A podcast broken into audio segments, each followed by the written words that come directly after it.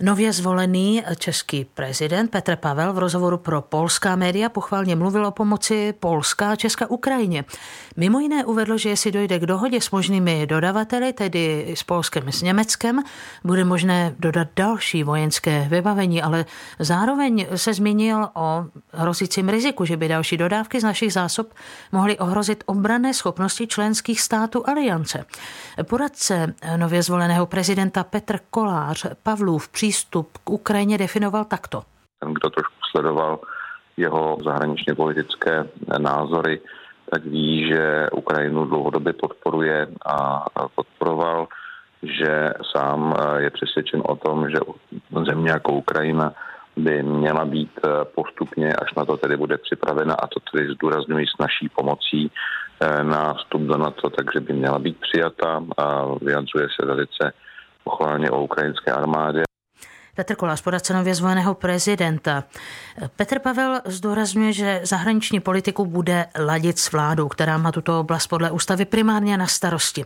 Jak se tedy bude ladit, nebo měla by ladit eh, česká zahraniční politika napříč institucemi, o tom teď eh, budu mluvit se dvěma hosty. Přesvědčil vás, a začnu třeba u paní Jaroslavy Pokorné Jermanové, přesvědčil vás eh, nově zvolený prezident, že nechce dělat samostatnou zahraniční politiku? Uh, ono to, uh, musím říct, že, uh, že ty první výstupy mě o tom příliš nepřesvědčily, ale já to přičítám tomu, že pořád jede na té vítězné euforické vlně. Po včerejším setkání s ostatními aktéry, kteří určují směr zahraniční politiky, si myslím, že toto se srovná a doufám, že budou koordinovat kroky společně. Pohled Tomáše Pojara, tedy poradce premiéra pro národní bezpečnost. A tatáž otázka. Bude nebo nebude, tedy z vašeho pocitu z těch prvních vyjádření eh, nově zvoleného prezidenta, dělat eh, samostatnou zahraničně politickou linii? Tak já jsem pevně přesvědčen o tom, že skutečně bude eh, koordinovat zahraniční politiku s ostatními ústavními eh, činiteli a je dobře, že se včera uskutečnila ta eh, první schůzka. Musí si hledat co sladit, hledat si vzájemně informovat a pak si myslím, že si to více sedne. Na druhou stranu Petr Pavel byl zvolený se silným mandátem, takže jistě bude své názory také promítat do zahraniční zahraniční politiky a eh, je to zcela přirozené. Já to ještě doplním, dovolíte pane Pojare, on, se vyslovil tedy, eh, jak jsme řekli, pro členství Ukrajiny v alianci. Jak by měl za to lobovat, aby to ladilo s politikou vlády z vašeho pohledu? Tak vláda toto v horizontu dlouhodobém eh, podporuje, že tu část svobodnou a Ukrajinu, svobodnou Ukrajinu, prostě, že má právo si zvolit, jestli chce být součástí nějakého paktu a je v našem zájmu, aby eh, to byla stabilní část eh, Evropy, ale není to něco, co je na pořadu dne. Eh, v tuto chvíli musíme podporovat Ukrajinu, aby se vůbec mohla bránit tak, jak se, tak, jak se brání. Takže já myslím, že v tomto rozpor není a jde o niance toho, kdy, jakým způsobem a bavit se se všemi dalšími spojenci a samozřejmě s Ukrajinci, jak toho dosáhnout. Není to na pořadu dne, v budoucnosti se to může stát, tam si myslím, že si vláda i prezident rozumí. Eh, pohled eh, paní poslankyně Jaroslavy Pokorné Jermanové, tady eh, v tomhle aspektu víme, že Petr Pavel třeba v rozhovoru pro polská média mluvil také o obavě, že by další dodávky z našich zásob mohly ohrozit obrané schopnosti členských států na to. Jaký je pohled váš, případně tedy pohled parlamentní opozice hnutí ANO? Tak eh, já se musím vyjádřit v prvním okamžiku, že nejsem úplně odborník na, eh, na vybavení naší armády, to je určitě pan, pan zvolený prezident Většíš. A nicméně já se domnívám, že eh, Česká republika je v čele vlastně zemí, které pomáhají. A opravdu ty, ta pomoc už by měla být taková, aby nedošlo k nějakým způsobem k omezení našich obraných schopností ale eh, v tuhle chvíli je potřeba říct, že Ukrajině je potřeba pomáhat. Eh, na tom se shodneme i my všichni v hnutí ano. Do té doby, než nějakým způsobem bude eh, konflikt na Ukrajině ukončen, my doufáme, že to bude co nejdříve a že nějakým způsobem se rozjedou mírová jednání. Další téma zahraničně politických vyjádření Petra Pavla. Teď se obracím na Tomáše Pojara. Co říkáte těm výrokům Petra Pavla ve vztahu k Číně? Mimo jiné prohlásil, že není přátelskou zemí kompatibilní se západními demokraciemi. No tak to, že Čína razí vlastní cestu a že to není cesta západních eh, demokracií, tak to je jasné, s tím se Čína netají, eh, to je běžné konstatování, eh, takže já, já s tím souhlasím a myslím, že s tím souhlasí Čína. Čína nechce být západní demokracií. Bylo by dobře, pane Pojare, kdyby prezident, tedy nově zvolený prezident odcestoval nad Chajvan třeba spolu s předsedkyní sněmovny? Pokud se ptáte mě, tak si myslím, že ne. Proč? Kdyby to nebylo dobře.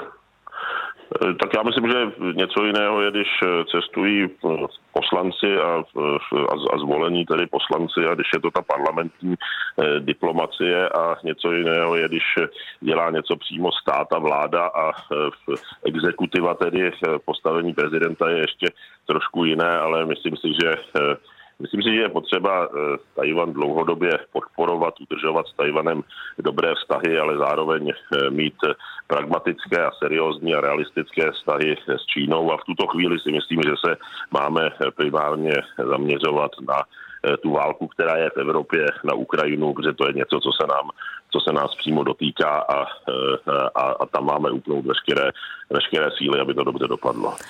Paní poslankyně, je otázka pro Jaroslavu Pokornou Jarmanovou. Tady ta oblast eh, vyjádření eh, nově zvoleného prezidenta, eh, jak jste ji vnímala vy, zvláště ten výrok, že tedy Čína není přátelskou zemí kompatibilní se západními demokraciemi?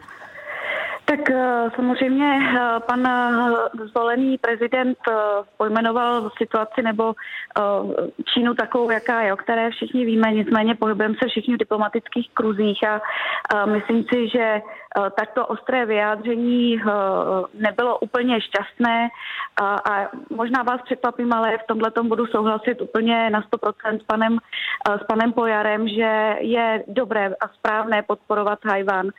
Na druhou stranu je potřeba Eh, zachovávat i realistické a eh, standardní eh, styky s Čínou, protože není dobré vychylovat ten, ten jazyček na jednu či na druhou stranu, protože pořád v Číně máme naše firmy, které podnikají a Čína je velký hráč a i ve vztahu k té Eh, situaci, která je na Ukrajině, tak eh, by bylo dobré eh, zachovávat klid i, i v této oblasti. Takže za mě já to, to vyjádření pana nově zvoleného prezidenta chápu, nicméně mě zaskočilo, s jakou vehemencí s tím šel do novin, to si nemyslím, že bylo úplně, úplně šťastné.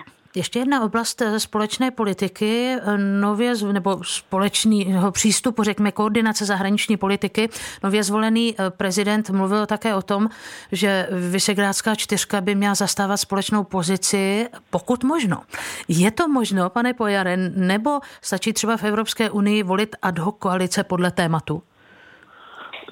Tak Vyšegrádská skupina má svůj smysl, má svůj smysl, aby jsme se mezi eh, sebou bavili jakožto sousedé, aby jsme si eh, rozuměli nebo věděli, proč někdo zastává taková stanoviska, ale zároveň si řekněme upřímně, že Vyšegrádská skupina jako pravidlo nikdy nehlasuje společně nebo prakticky nikdy nehlasuje společně, protože ty zájmy a ty postoje jsou různé a bylo tomu tak vždycky za posledních 30 let a je tomu taky, eh, taky nyní. Takže pokud chceme něco prosadit v rámci Evropské unie a pomůže nám k tomu spolupráce ve Vyšegrádu, tak je to dobře, ale nikdy se na ní nemůžeme spolehnout a samotná Vyšegrádská skupina není dostatečně velká, aby zajistila jakoukoliv většinu v Evropské unii nebo ani, ani jakoukoliv blokační menšinu, takže musíme tvořit samozřejmě ad hoc koalice a dělí to tak všichni, dělí to tak všichni členové Vyšegrádu a dělí to tak konec konců všichni členové Evropské unie. K témuž poprosím o stručný komentář Jaroslavu Pokornou Jermanovou. Měla by Vyšegrádská skupina mluvit mluvit jedním hlasem? Eh, já si myslím, že jsou oblasti, kde by Vyšegrádská skupina měla a mohla mluvit eh, jedním hlasem. Myslím si, že zastupuje velkou část eh, obyvatelů Evropské unie a na druhou stranu pak jsou samozřejmě zájmy jednotlivých států, kde se uzavírají ad hoc aliance nad různými tématy, ale myslím si, že Vyšegrádská skupina má své opodstatnění a ukázalo se to v minulosti. Připomeňme si tu obrovskou migrační vlnu, ten způsob nebo ta, tu snahu o přerozdělení migrantů do všech zemí a tam právě ta V4 zafungovala velmi dobře. Já tady mluvím ze své vlastní zkušenosti, protože jsem byla účastná těch jednání a tam V4 hlasovala jednotně, takže určitě se hmm. témata najdou, nicméně státy V4 mají společnou minulost, společné zkušenosti a i společné problémy a tam si myslím, že ten prostor pro V4 je obrovský a bylo by dobré ho využít. Místo předsedkyně zahraničního výboru sněmovny Jaroslava Pokorná Jermanová z opozičního hnutí Ano, děkuji. Já děkuji za pozvání a přeji hezký den. A Tomáš Pojar, poradce premiéra pro národní bezpečnost. Děkuji vám. Děkuji, mějte se pěkně.